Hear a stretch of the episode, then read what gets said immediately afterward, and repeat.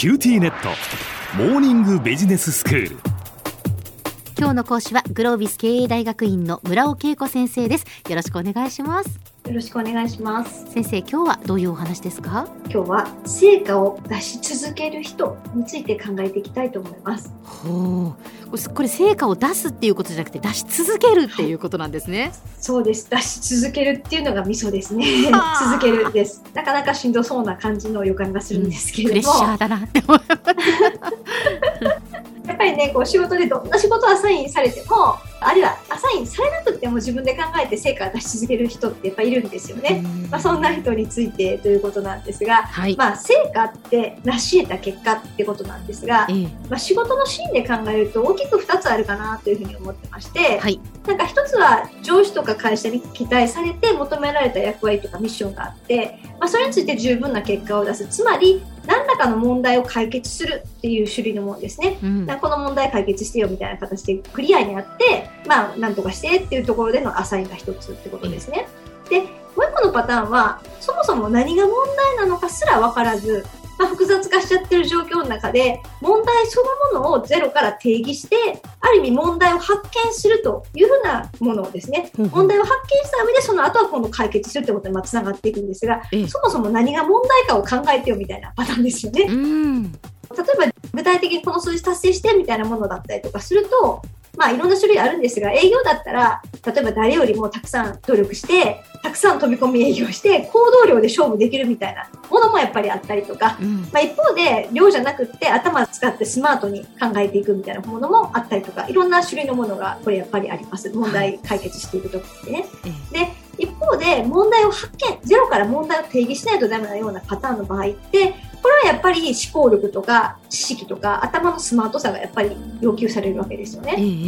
なので、まあ、どっちのパターンにしても、行動量だけでなんとかなるものと、効率よく成果を出すみたいな観点で考えるときに頭使ってやっていくみたいなことも含めて必要になっていくので、行動だけじゃなくって、効率よく頭も使いながら成果を出す、そんなところにフォーカスをして考えていきたいなと思っています。はい。で、じゃあこの成果をまずそもそも出せる人が使っている能力ってどんな能力なの？これは出し続けるっていうのを出し続ける前にまず一回成果を出さないとダメなんで、えー、そもそも成果を出せる人が使ってる能力ってどんな能力って言った時に3つくらいあるかなと思いました。はい、まず1つ目はやっぱり思考力なんですよね。うん、これやっぱり主に問題の所在を把握する力みたいなところの思考力がやっぱりあって、何が問題なのかっていうのがちゃんと分かってるってことですね。まあ、そうなんですよ特にね最近の問題っていろんな状況が複雑化してしまって因果関係がもうよくわかんないんですよね。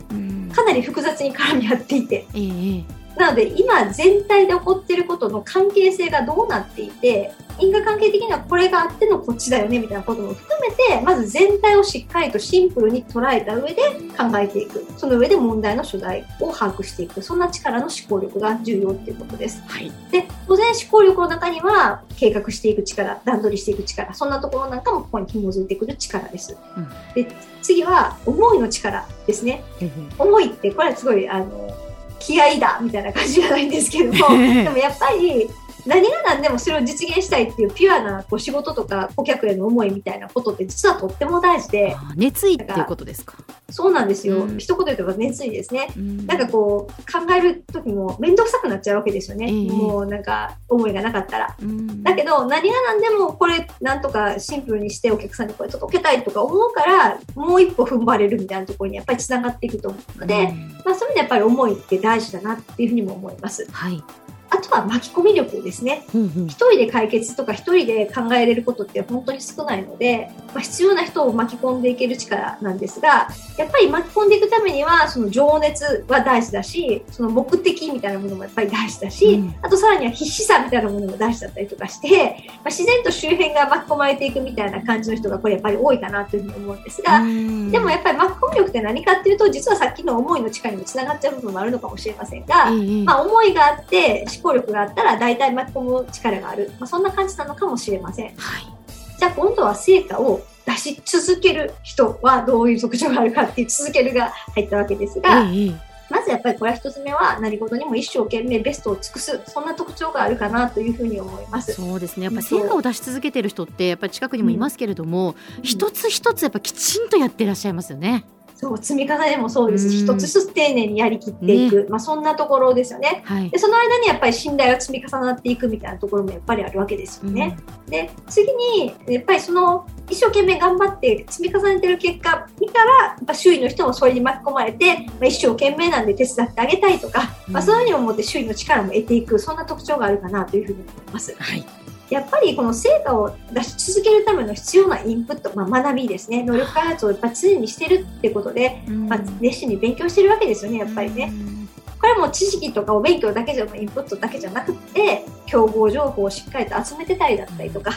お客さんの情報を集めて、まあ、観察してたりだったりとか、まあ、ある意味必死で情報収集してて、なんかそんな特徴があって、まあ、必要なネットワーク、なんか自分だけの力じゃできなかったら誰か紹介してもらって必要なネットワークに飛び込むみたいなことなんかもやっぱりしてたりとかするので、うん、まあそういった意味ではやっぱり常に学び続けてる人、まあそんなふうにも言えるかなというふうに思います。そうですね。やっぱ成果を出し続けている人というのは努力をちゃんとしているんですよね。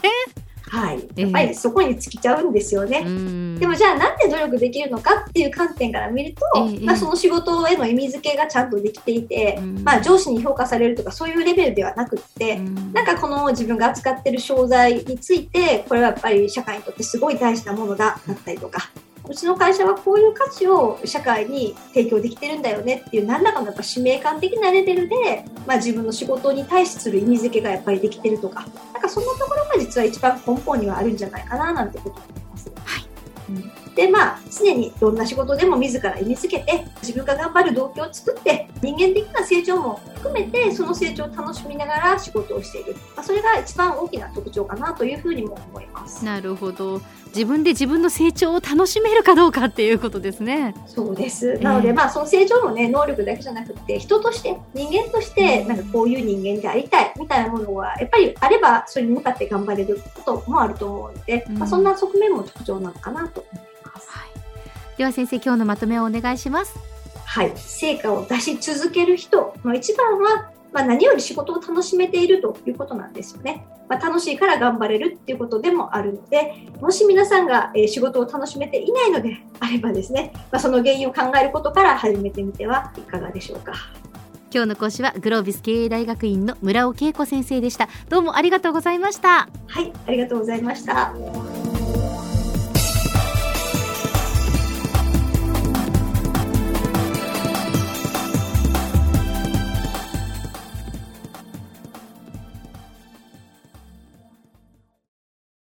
QTnet。お乗り換えのご案内です。毎月のスマホ代が高いと思われているお客様 QT モバイルにお乗り換えください。あなた乗り換えるわよ。お父さん早く。乗り換えるなら今格安スマホの QT モバイル